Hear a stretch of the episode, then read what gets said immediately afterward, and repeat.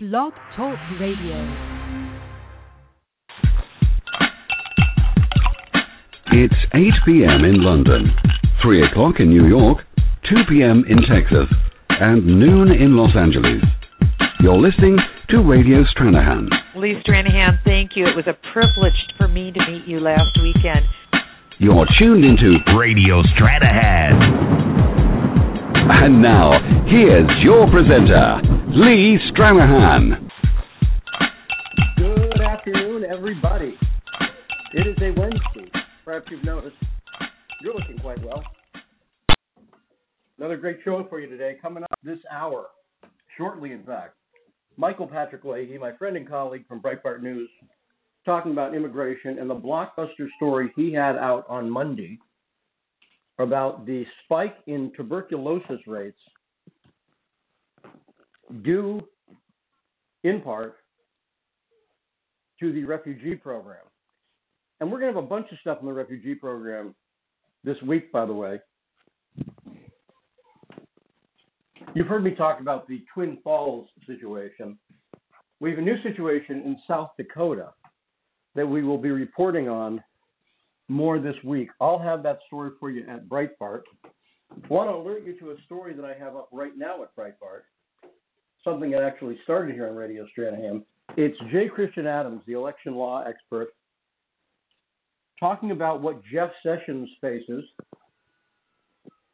You know, it's an interesting situation going on right now. The NAACP, five members of the NAACP gave a sit in gave, I don't think they gave one, they did one. They did a sit in at Senator Sessions' office and were eventually be arrested. Now, I'm I'm of a mixed mind on this, or a mixed drink. It's hard to tell. There were ice cubes at the beginning of the show. You can hear them. That's here. By the way, if you listen to the beginning of Radio Stranahan, you'll hear ice cubes clinking into a glass. That's a subtle suggestion that it might be time to pull up a beverage. But I'm of a mixed mind on the NAACP protest. First off, let me just point out that I don't agree with them at all on the subject matter. In other words, I, I'm a big Jeff Sessions fan, and I think he's a great choice for Attorney General. Like my new story on Breitbart today shows,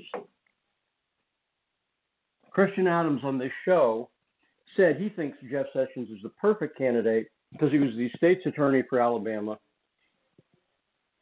He understands procedure, he understands the way the law works, he understands how that sort of department functions.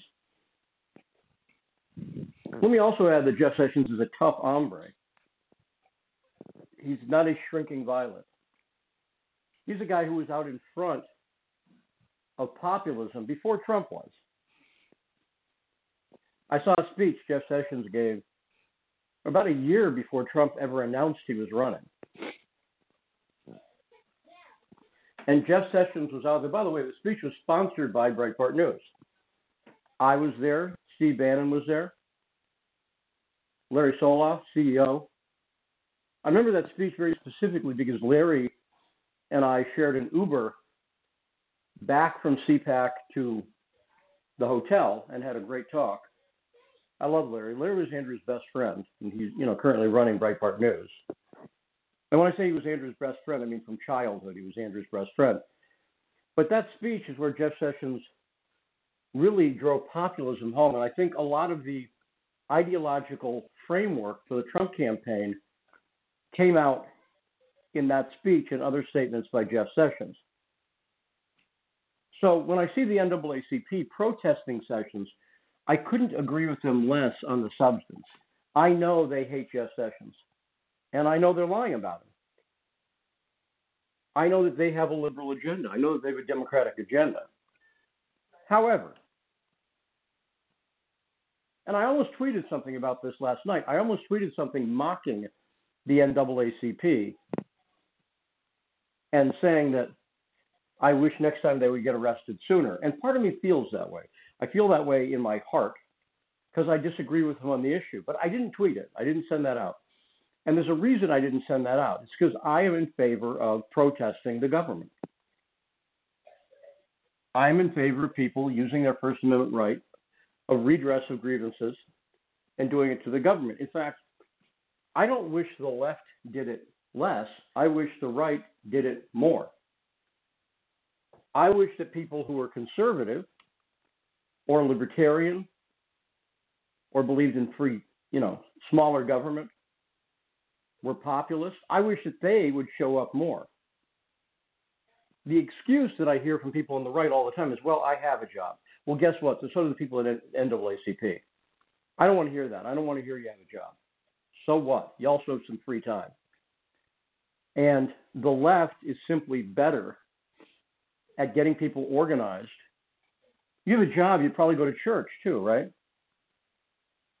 You're probably able to do organized activity around your church. So stop complaining. So as I say, I'm of two minds because on one hand, I don't agree with the substance of what the NAACP was protesting. And they got arrested, and I'm glad they got arrested because they were breaking the law. But of course, the point of a civil disobedience act like that is to get arrested. Does that make sense? In other words, they didn't do anything. It was a nonviolent protest. It was a sit-in at a government official's office. And again, I'm I'm okay with that. If any of you want to go out and sit in Chuck Schumer's office, I'll support you. I mean, I assume you're not sitting. You'll probably get some Chobani yogurt while you're there too. By the way, ask see if there's any Chobani yogurt in the fridge. Chuck Schumer is a big sponsor of Hamdi Ulukaya, the CEO of Chobani Yogurt, a company I've written about extensively in my daily work of making you smarter about the world.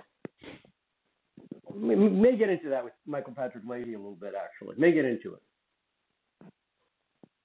But so I don't know. I like I say, I see the NAACP going. I see them getting arrested. That's part of the exercise. When you do a protest like that, you want to get arrested. You don't just sit there for an hour and leave, right? You want to get arrested. That's the gig. So them getting arrested, I'm fine with that. It gave them the headline and the photo opportunity that they wanted. But I'm interested in your opinion, as, as always. Love to hear your calls on this. So give us a call, 619 924 0786. The number again, 619 924 0786. It is eight minutes past the hour. By I'll first mention uh, Lee Stranahan. Cuddly, he's my friend. Yeah, he got thrown out of the club for reporting stories that were being suppressed. Radio Stranahan. You're listening to Radio Stranahan. Are you tired of the mainstream media and you want to make a difference? Do you read the newspapers or watch TV and think that you can do better?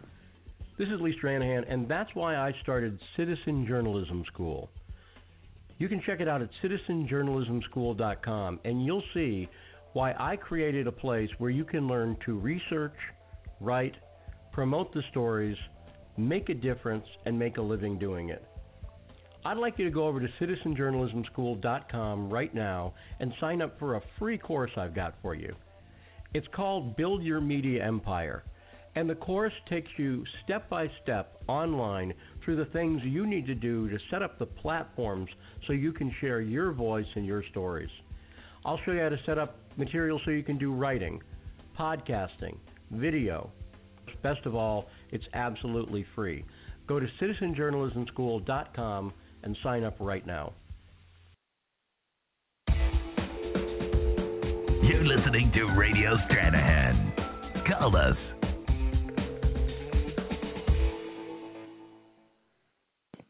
It's Radio Stranahan 619-924-0786 is the number if you want to call this hour. If you want to talk to uh, Michael Patrick Leahy, he'll be on in just a few minutes here. It is about 10 minutes past the hour. We're going to have an exciting uh, sponsor announcement, I think. I've heard a rumor. There's there's a rumor in the air that we might have a great sponsorship announcement coming up on Radio Stranahan, but I can't announce it yet. I'll also have we have the ad for Citizen Journalism School. I got a big announcement coming about that. Hopefully, that's going to happen on Friday or Saturday. We're going to have a big webinar. You're going to be invited to attend. Uh, I've been look if you if you've been listening to my show or my podcast, making the news, you've heard about Citizen Journalism School for a long time. I feel in some ways like it's the most important project that I'm doing because it's beyond me, it's beyond my work, it's part of my mission to save journalism.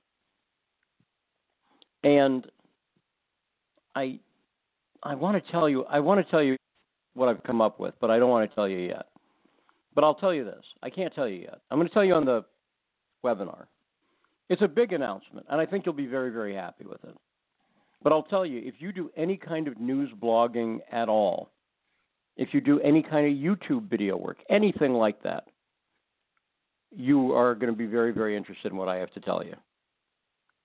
And you, you really are. You're going to be very, very happy with what I have to tell you. Also, working on another interview for Making the News. This one may shock you. I'm very happy with it. I'm going to be interviewing Jose Antonio Vargas. Jose Antonio Vargas is the gay, undocumented immigrant journalist. He was the one who hosted.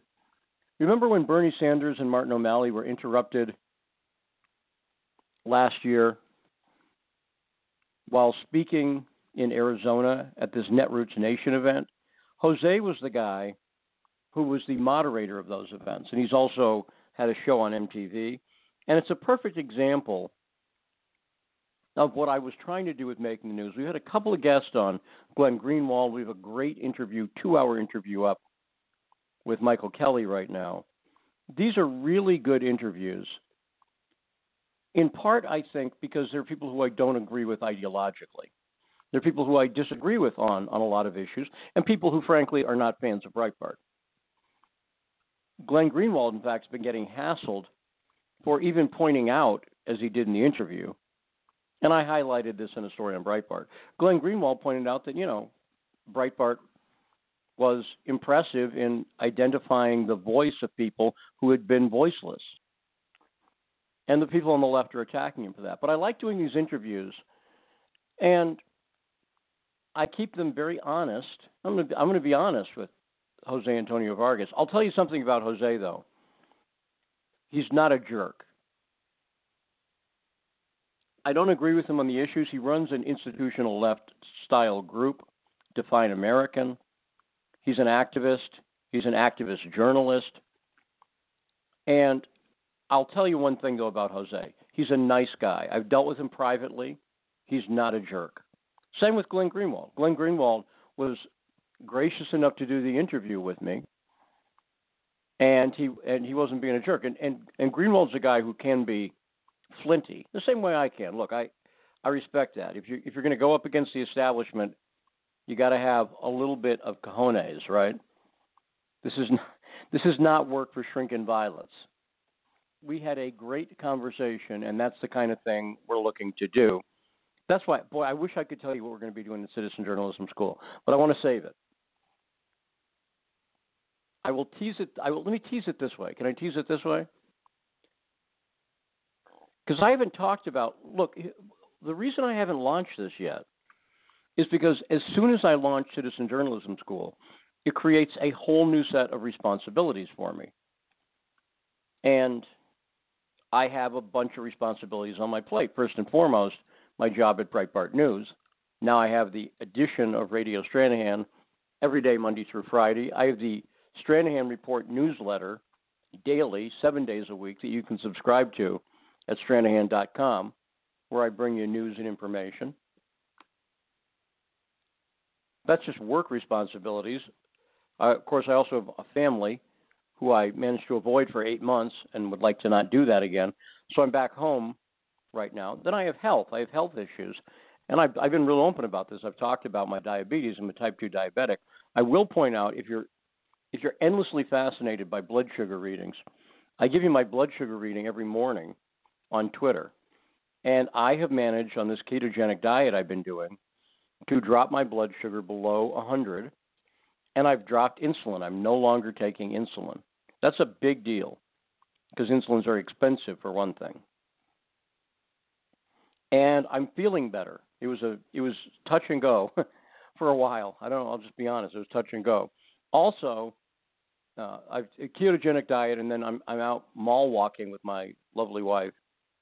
We go mall walking every day. It also gives us a chance to have conversations where a screaming four and six year old are not involved. I can't explain the thrill of being able to have an actual conversation with my wife without a four year old interjecting. I love my kids, but I don't know if you've had a four year old. They're a little obstreperous, let me put it that way.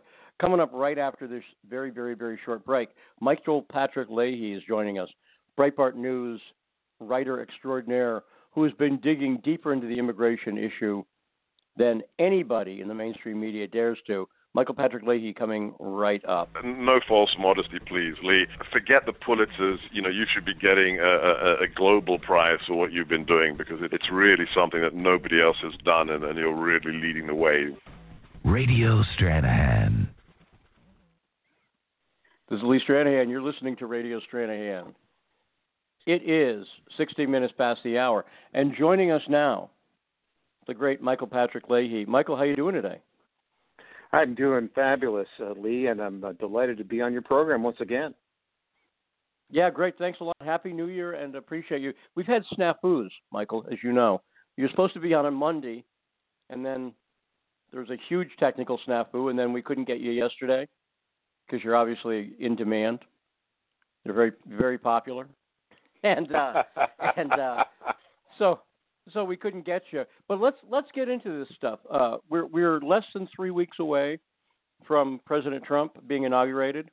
We're less than uh, three weeks away from them putting Jeff Sessions being nominated to be the Attorney General. So let's just start there, and I want to get into the story you published recently on Breitbart about the spike in tuberculosis rates. But first off, for a guy who covers the immigration issue and the refugee resettlement issue. How do you feel about the idea of Jeff Sessions being the Attorney General? What do you think the impact of that's going to be? Well, he is the uh, most uh, intelligent, most well versed uh, member of the United States Senate on that topic. Uh, so, we seem to have lost Michael. If Michael's on, I can't hear him. Hang on.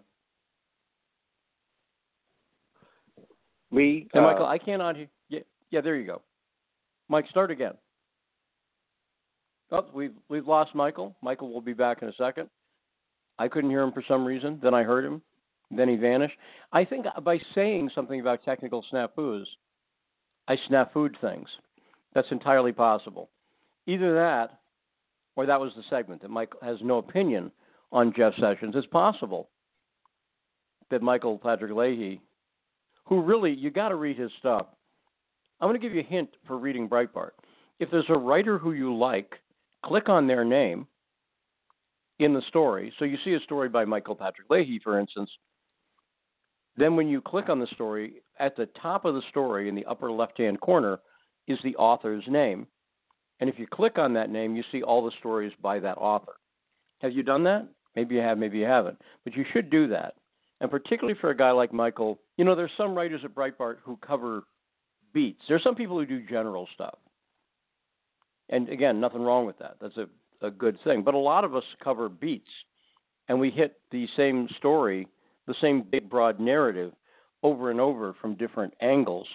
Mike is one of them. AWR Hawkins is one of them. Let's see if we can get Michael back. Hey, Mike, how you doing? I'm back. I guess uh, you know the new year. You just uh, everybody's working out the kinks in the technology.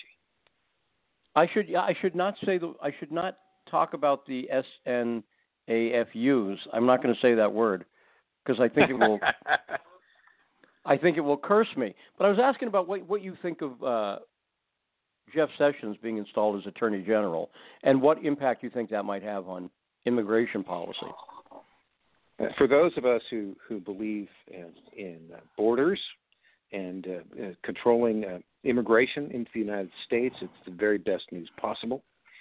Uh, Jeff Sessions is the most knowledgeable member of the entire Congress, that's the Senate or the House of Representatives, with regards to the issue of immigration policy and what's really happening out there and how to stop uh, the flow of illegal immigrants and the uh, flow of refugees with uh, security problems and with public health problems. And uh, he could not have had a better choice for Attorney General. Yeah, I agree, and and it's one of those things where when I heard AG, I was a little disappointed because I was hoping he'd be in a position where he'd have a little more direct control over immigration. But then I realized, no, no, this is much better. Uh, it's it's because there's so many legal issues, and as we've discussed before, so we have so there's legal immigration, right? There's people coming into the country legally. They're interested in, and there's a variety of ways that can happen. Uh, you know, they they they go through the process of immigrating legally. Maybe they uh, won the lottery, which is a whole different issue. I'm not sure we should have one of those. I don't know how you feel about that. I'm iffy on the lottery. How do you feel about the lottery, Michael? Well, I that I'm not really focused that much on uh, on that aspect of it, Lee. But I will tell you this: I agree with you 100% that uh, as Attorney General, uh, Sessions will have the most impact on improving our immigration policy, and here's why. Uh, really, the Obama administration has failed to enforce existing law.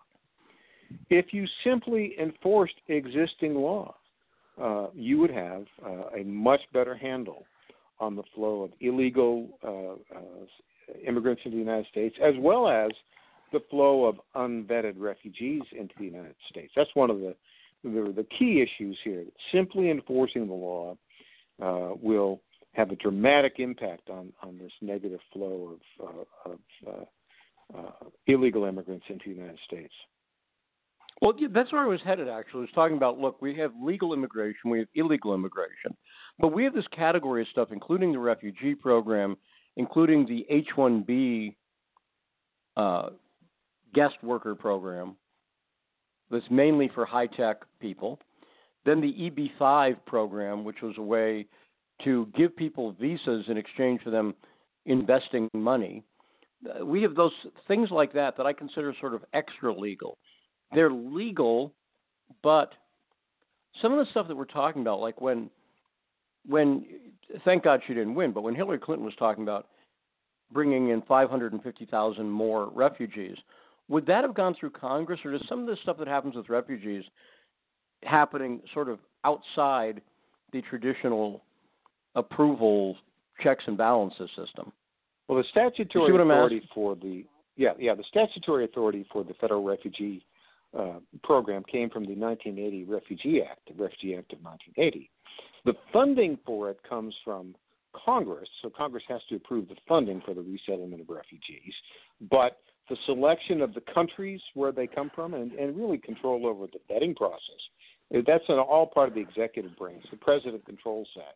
The president could literally uh, tomorrow, well, this president won't, but in in two weeks and two days, the next president might very well say, you know, uh, you've been bringing in uh, refugees at a rate of uh, really this year at a rate of a hundred thousand a year is the rate that they've been coming in, and they're coming in from Somalia and Syria with security problems and public health problems, high levels of uh, of active TB uh, among resettled refugees.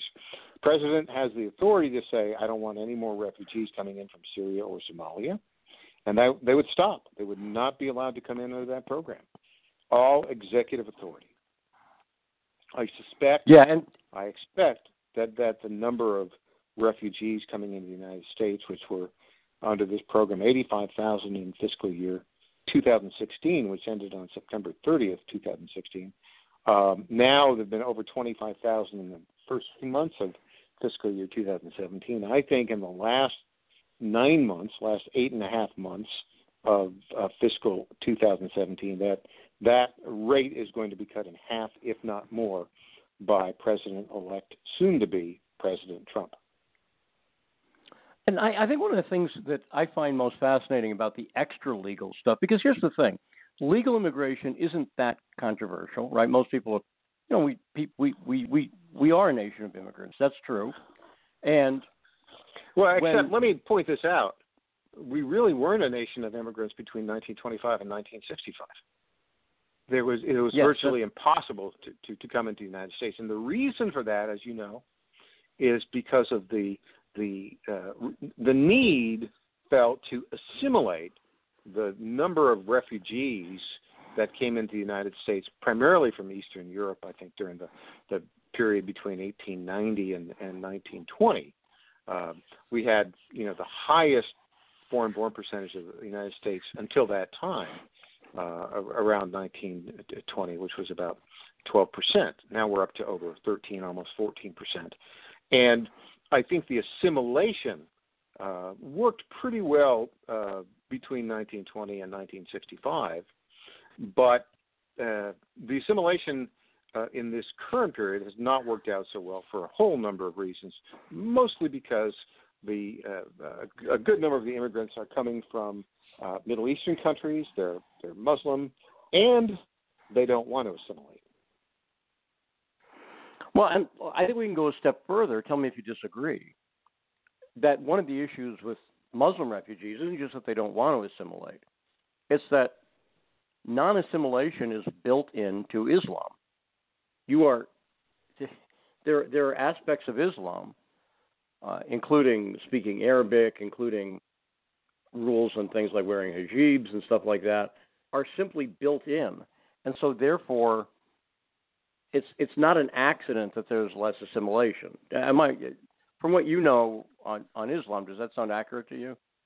I think that's probably the case. Uh, I also would say that um, um, we, we we have a, a situation here where uh, the federal government, under the Democratic leadership of President Bill Clinton and President Barack Obama, has made a policy to replace the plan of assimilation with what they call quote integration, but really isn't integration in the sense that you and I know it from integration of African Americans uh, with uh, uh, white population, uh, Caucasian population in the 1960s. It's really uh, a failure to accept any uh, most American traditions. Yeah, and I, I think one of the really interesting aspects about this is that when you get into these extra legal immigration policies, like I mentioned, H 1Bs, EB 5s, the refugee program, most citizens really don't know very much about them. They don't understand the rules, for instance. So, if you talk about the refugee program, for instance, when the refugees come over, what do they like? If you immig- if you immigrate to the United States, if you're legally immigrate, you don't get much. In other words, you you come over and now you have the ability to work and and live.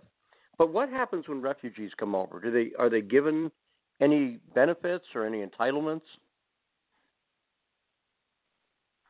Well, they get a huge number of benefits uh, for a variety of things for housing, for lodging, uh, for uh, medical coverage, uh, for food, just cash uh, uh, payments for the first eight months, really, they're eligible for. The Center for Immigration Studies estimated that the expense of the average refugee from the Middle East here in the United States um, to taxpayers for five five years of their arrival has been over sixty five thousand dollars per refugee. That's a lot of money. And especially when you talk about the number of refugees that that that they've been bringing Yes, well, it, it, as it turns out, you know, of those 85,000 refugees that arrived here in the United States under this program throughout fiscal uh, 2016, about 44% of them were Muslim, primarily from Middle East countries.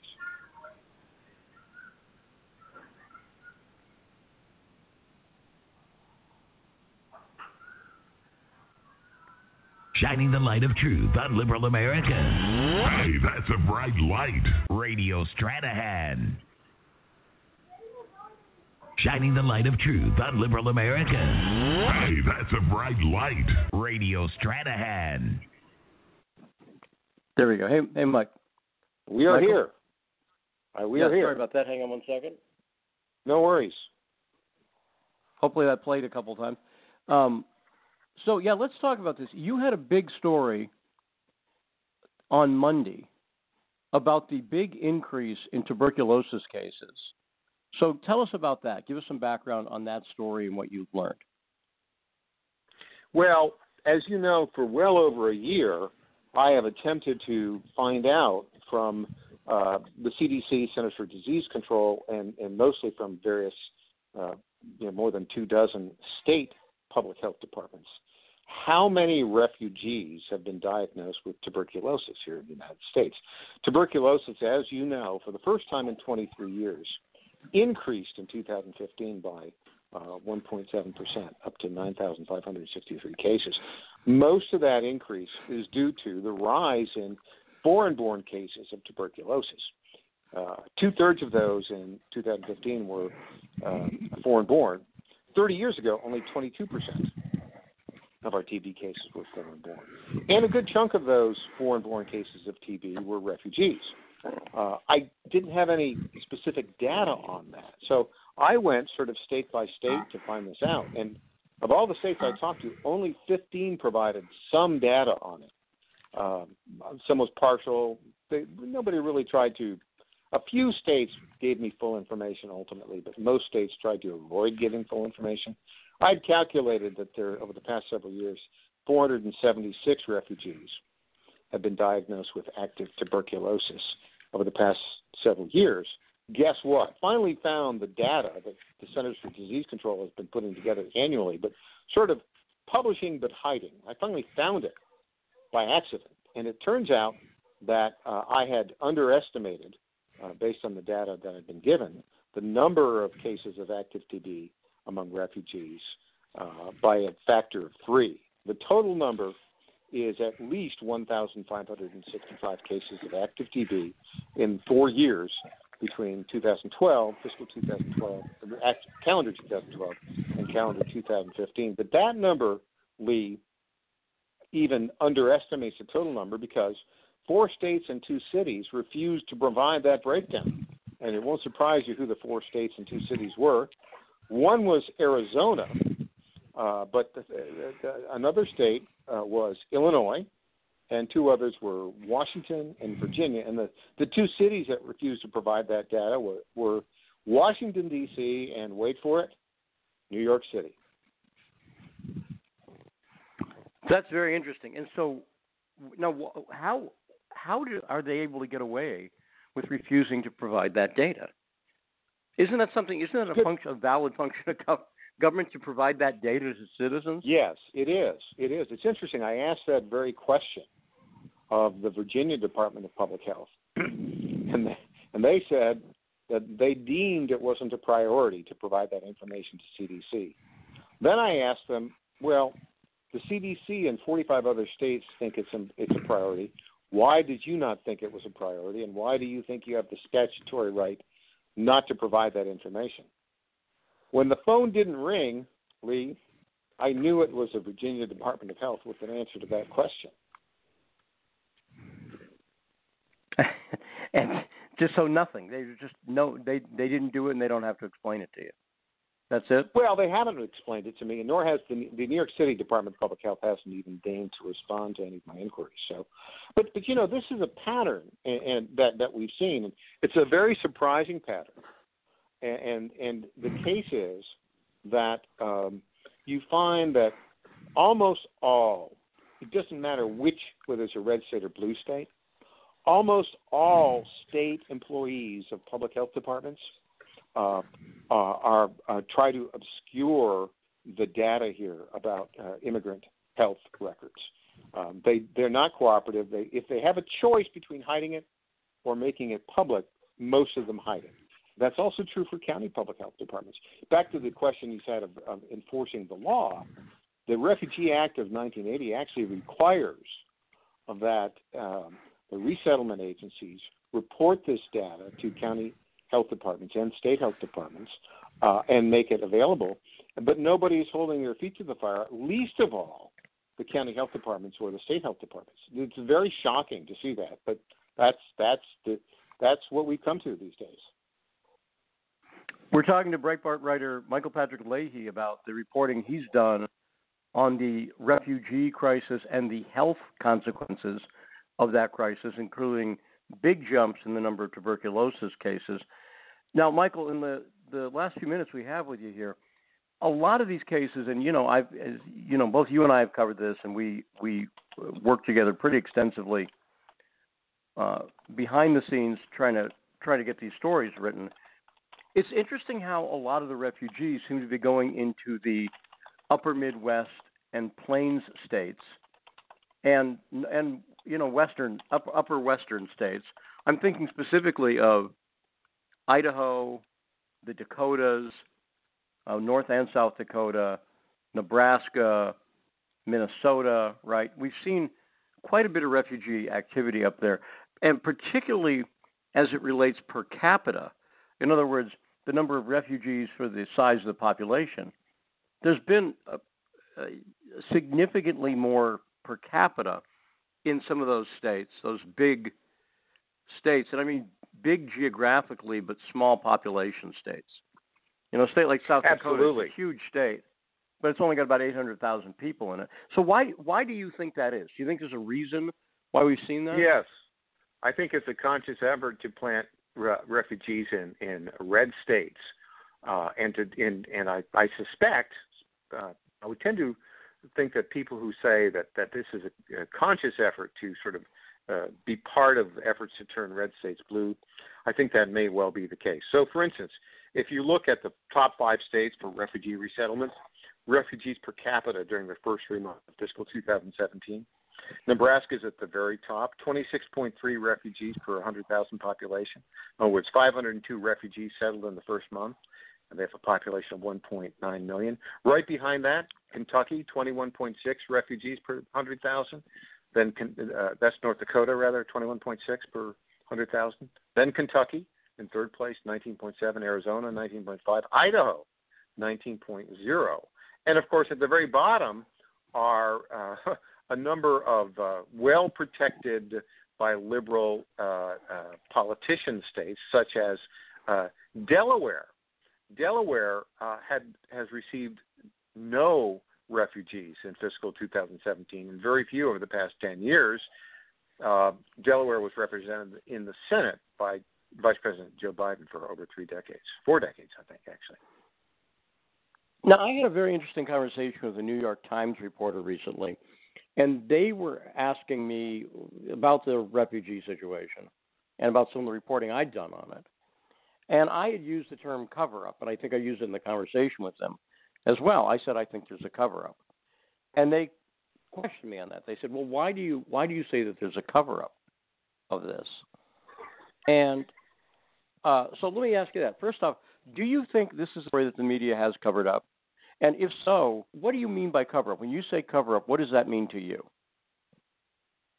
Well, clearly they're not reporting on it, and which is stunning to me because uh, I, I, when I started reporting on this over a year ago, uh, the news was so uh, compelling.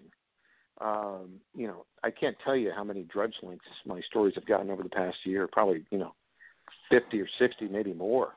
Uh, just because it's it's stunning information about the public health risk uh, in terms of tuberculosis posed by refugees around the country. I was certain, Lee, that uh, there would be some other mainstream media reporter who would see this. It's all information that if you just you know do basic reporting, you can uncover. So a lot of it's publicly reported. A lot of it you can ask of the state health departments of the CDC, and ultimately you you may get it. But no one in the mainstream media has followed up on this. No one. Or you can see a few kind of conservative online publications have have followed up. Uh, Daily Caller's done a little bit on it. The um, uh, uh, World News, uh, World Net Daily's done a little bit on it. But besides that, nobody's really reporting on it in an accurate way. And then when I see the, when the refugee issue, not the refugee public health issue, when the refugee issue is reported, it's almost always slanted. Uh, and the only information that the New York Times would typically take, or the Washington Post would take, would be the uh, the, the, the very pro-refugee, pro-open borders immigration uh, statements that come from uh, the the refugee resettlement agencies, who, by the way, are paid over a billion dollars a year to do this. Um, and then the, the bureaucrats uh, in the Obama administration in Washington, and then the various state level bureaucrats. Well, and one of the things I brought up with this reporter, because they were like, well, I don't see it as a cover up, is people, I think, need to realize how the media covers stuff up. One of the biggest ways they can cover stuff up is simply by omission. If they don't report Exactly. on a story, it, you know what I mean, right? If, if they don't report on a story, Sure. particularly the big media outlets, right? So the the coverage of let's say the Twin Falls story, and you and I both know this because we've seen it, we've talked about it. The coverage of the Twin Falls story in the past two or three months, right around the time of the election, was all about how bad Breitbart was. That was what the that's what the mainstream media's coverage was. New York Times, Washington Post, all Right. these about five or six stories. But, but they would say that, but then they wouldn't point to any facts, which we got wrong. yes, yes. Or they'd say they'd point out that the that the number of you know tuberculosis cases had only written by you know ten in Idaho or whatever, or something like that, and that that that may have been true or whatever the number was. Right, it was a small number, but they're not looking at the bigger picture. So once again, they leave that out. So how frustrating is it for you to look at the way the national media reports on on these issues when knowing what you know?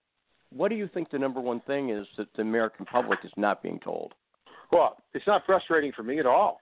It, it, I think it's wonderful because uh, you know really we uh, I'm I, I've reported on this topic more than anybody else, and it's very easy for me to you know find additional stories to report on because no one else is doing it. it. Makes my life easy. I just report the facts, and no one else uh, apparently cares to report on them. Um, I, you know, I think ultimately, I'm not that frustrated personally that you know uh, New York Times or and, and ABC, CBS, CNN aren't reporting on this because what I've noticed here is, and, and with the rise of Breitbart's popularity in social media, I think the news has changed so much, Lee, that people are getting their news more and more through Facebook and other online media outlets. And frankly, my stories on this refugee health issue um, uh, receive routinely uh, huge readerships. Uh, typically, any story I do will get between you know 10 and 50,000 Facebook shares in the course of two or three days. That, that's pretty good coverage. And I think I think it's an example of the media not giving oxygen to this. The media trying to suppress the story by omission. Right? The media trying to suppress the story by omission has fueled that. In other words, if people were seeing the refugee crisis covered accurately in mainstream media publications, as you say, it probably would equal less traffic for your stories because people would be like, "Oh yeah, well we all know about that. That's that's not news." But there's this sense of you're it's almost like you're reporting hidden secret knowledge or something like that. And you're not. You're Yeah. reporting information you've gathered It- from it's sort of the CDC. it's sort of hidden in plain sight, although uh, I, I do have to do some digging to get many public uh, health officials to respond on this arena. But look, I think both you and I share our, our former uh, uh, chairman, executive chairman of Breitbart, Steve Bannon's philosophy on on reporting. Facts get shares and opinions get yawns. That's what Steve Bannon said, and that's why uh, that's why I think Steve and I have, have gotten along so well. Why you get along so well with Steve is because that's what my reporting focuses on. So if you look at er- any of my stories on this, they are chock full with facts, with multiple links, and so uh, people really are very interested in finding out facts. So I report facts, and the interesting thing is. Uh, I, I would love to see somebody from the mainstream media come in and try and debunk any of the reporting that I've done in this arena because they can't debunk the facts, particularly those facts that are obtained through public data sources such as state health departments or the Centers for Disease Control. Yeah, and it should be pointed out too. If we're talking about cover up, I think what you explained, you're getting the runaround you're getting from these public health agencies, agencies, to me, is also part of the cover up. It shouldn't be that hard. It shouldn't take that long for you to get this data, and the fact that they yes, don't want you to have. let me data- add to that. Let me add to that. Uh, in many of these not all of them, but of the 15 states that actually reported the data, many of them underreported it. Uh, and I'll have follow up stories on the states that underreported the actual data by a significant amount. Uh, and and th- I think that underreporting was uh, intentional. In fact, one state, for instance, they gave me the, refugee data, uh, TB data, but they very clearly answered only one part of the question, which was what percentage of them were diagnosed within a year of arrival. And they failed to answer the question how many were diagnosed uh, more than a year after arrival. As it turns out, the number they gave me was really only 40% of the actual number reported by the Centers for Disease Control because they omitted, as you say, the number of refugees diagnosed with active TB more than a year after their arrival.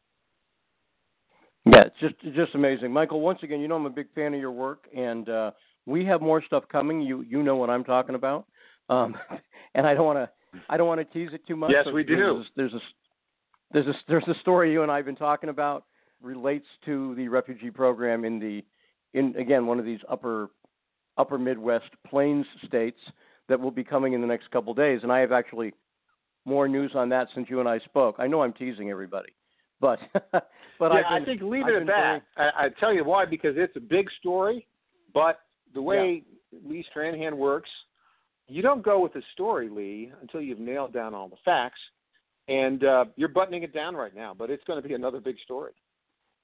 Yeah, it is. A, it is a big story, and I'm also hoping to get Ann Corcoran on uh, the show here to talk about some of these issues because you and I are also big, big fans of uh, Ann's work. She's uh, her Refugee Resettlement Watch website. I think is a is a must for you to agree with that, right? You're you're. I'm not putting words in your mouth.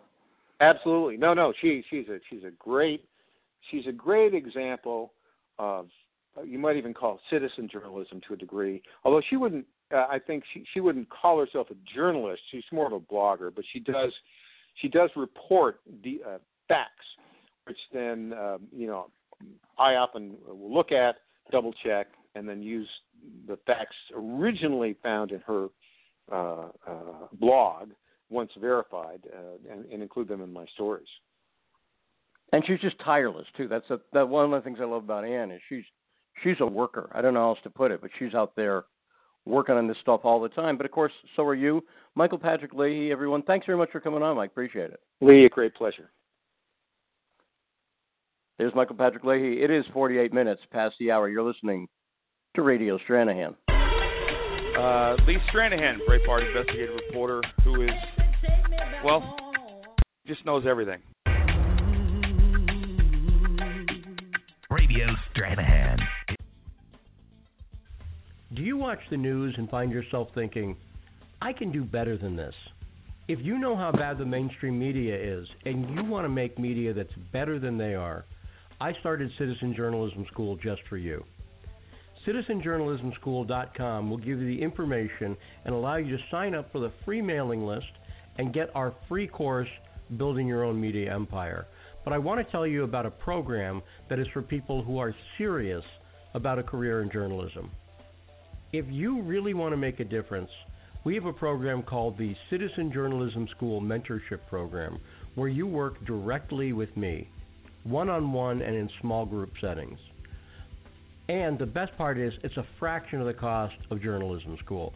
Go to citizenjournalismschool.com right now to get more information. citizenjournalismschool.com. This is Lee Stranahan. You're listening to Radio Stranahan. It is 49 minutes past the hour. What have I done? Did I do something wrong? I may have. Nope. Uh, nope. Everything's fine. I lost the screen, but it's back now. So don't worry if you were worried about me losing the screen. Not that you knew. You don't need to worry about that. Great interview with Michael Patrick Leahy. Once again, want to thank him. Make sure you find his stuff on Breitbart News.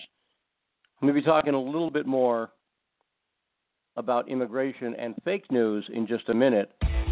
You're listening to Radio Stranahan. You're listening to Radio Stranahan. Call us. 619-924-0786 if you want to call in in the remaining 10 minutes or so of the program. 619-924-0786. You can call in with your questions, comments, complaints, possible prank. But you know, it's interesting. You talked. I was talking to Michael uh, Leahy about the immigration reporting, and boy, we do have some stuff coming. If anyone thought we were done reporting on the Twin Falls story, for instance, something I covered extensively back in the fall of 2015, 2016, forgive me. I'm still not used to 2017. But if anyone thought we were done with that, they don't know me or my work as a bulldog, relentless, persistent journalist.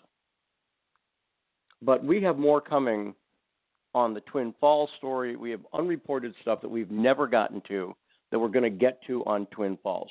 We have more coming on a story that we teased a little bit, but we're nailing down the facts right now, and you'll see it's another very interesting, shocking story of what's going on. But the most shocking part of the whole thing, and I touched on this with Michael Leahy, is the cover up aspect. This is simply a story that the media to cover.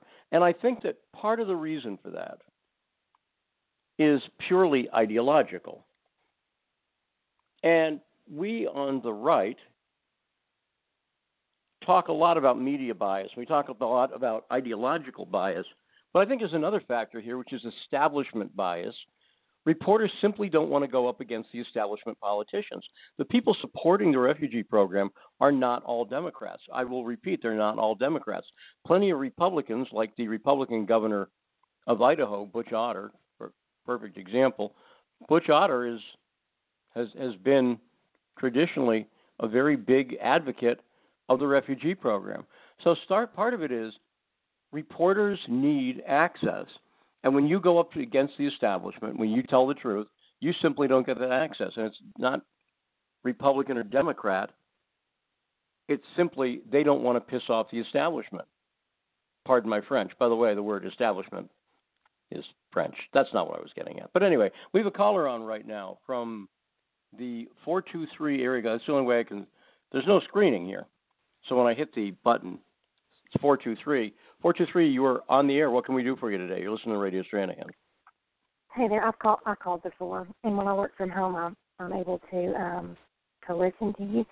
Um, my question, or not my question, but something that you guys were talking about um about the information being pretty much hidden in plain sight.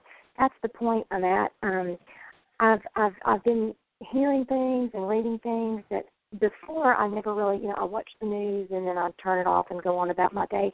But I'm learning things that, and now, and I'm at a stage where I'm mad um, to see that how how how many people are being because I, you know, just average people I work with, my family. I'll tell them things and and they've never even heard of it, and I know what they're I know what they're feeling because I've been in the same situation, and I'm at a point where it, I'm I'm really upset about it and I want to do something, and I, I plan to. It's just a matter of the right timing. Um, but until then, I'm trying to get as much information out to people that I know um, don't have access to it. Well, that's great. I I think Yeah. that's what you have Mhm. to do. I, I you know, Mhm. unfortunately, you're we're up against a culture uh, that on a lot of these stories the media simply doesn't report them. And so what happens is, I'll just give a simple example. For a long time, it was only sites on the right that were reporting things like uh, illegal immigrants being arrested who'd been deported multiple times, who'd committed horrible crimes, right? Crimes that were preventable because if the person had been deported the third or fourth time, the crime wouldn't have happened, right? So what happens is when you only see a story on Breitbart, or when you only see a story on Breitbart and WorldNet Daily, or Breitbart and Infowars, and you don't see it reported on NBC, CBS, CNN, right? USA Today, it seems suspicious, and I understand that actually, right? It looks a little weird, like, well, why are they saying it and nobody else is saying it?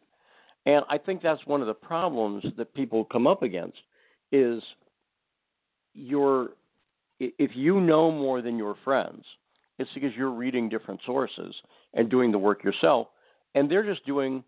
You know, you shouldn't have to do all that work. In other words, in, in an ideal world, I don't think you'd have to do all that work. So what's what's the reaction when you when you tell people some of the things you've been learning? What do you what do you get from your friends? Uh, well, I'm thinking right now of my family, some family members. Now, my dad, he he's been on to it for years. He, he'll say things, and I thought, oh my God, he, you know, because he's sort of a mix. That's why I was I always liked um, Donald Trump and Alex Jones. He doesn't bother me because my dad's kind of like in your face, that type of that type of personality. But it's always tr- truth. You know, he's always motivated by truth, and if he's wrong, he'll he'll tell you. I don't know who, who they are. What I'm saying is just that brash personality. Uh, you know, the military type. That's how my dad is. But my mother, my sister, and her daughters, they looked at me like I mean, they they looked at me like I was crazy. You know, I was telling them things, and I said, "Look it up yourself. You know, check it out." Because, but, but they literally they they looked at me like I was losing it. you know, like, well, I've never even heard of this, Keisha. You know, I think that maybe you're misunderstanding. But I gave them, you know, some websites and everything. But they're the type of people they just they watch the news in the evening. That's it. They don't really, you know, they may read the newspaper. Um, and they just take whatever they hear and and go with it. They don't question it at all. And, well, um, and, and anyway, I, understand, so I, I, gave I them. I, you know, but I, I, I'll, in, in their defense, I'll say I understand that. In other words. In a in a normal world, you should be able to watch the news and get a good picture of what's going on. You know what I mean? Like that's the way it should be. And so, it's kind of a horrible state of affairs that in order to get informed, you have to go do the extra work. But I agree with what you're doing. That's the only way you you can do it. But what were you going to say? We only we have only a couple minutes left. But what were you going to what oh, were you going okay. Well, say? that, no, that was it. Basically, one of the one of the my sister's uh, daughter, she's 18. You know, she thinks she knows everything because she gets all of her information, I guess, from her friends. I, I don't know, um, but she was on the whole Donald Trump's a racist, and you know, everything they're hearing on the news and at school probably. But um, and so and so I get I, I asked her a few questions. You know, she couldn't answer the questions, and then I told her look at these websites, just read a couple of these stories, look at it yourself. You know, if you hear something, go look it up, read a couple of uh, sources, and then, you know, and then call me and we'll talk about it or whatever. Because she was like, I had no idea. You know, I was just pointing out little things that she would have never heard on, you know, her regular local news or any cable news network. So anyway, but I appreciate you taking my call. Well, no, of course, and I appreciate you calling in. I I think you've identified a great point. And once again, thanks thanks very much for calling in. I think you've identified a great point though, and this goes to what I was saying. We live in a culture when the truth is hard to come by, you're not going to hear the truth. And you also hit on another important aspect of this, which is peer pressure. There's an incredible amount of peer pressure. If you're the only one with a belief, look, this is basic human psychology, right? If you get a group of people, if you get a tribe of people, and one person believes something and nobody else does, there's going to be pressure on that person to conform. And going up against that pressure is risky, and that's what we've seen. But I've been noticing this for a few years now. I've been noticing people like you and like a lot of the readers of Breitbart. And look, the fact that Breitbart's getting 45 million unique visitors recently 45 million unique visitors in a month. 45 million Americans visited Breitbart in a month. That tells you that there's a lot of people who are really hungry for the truth. But I'll, I'll just close with this. If people are hungry for the truth, we need to give them that diet. And that's why I am so adamant about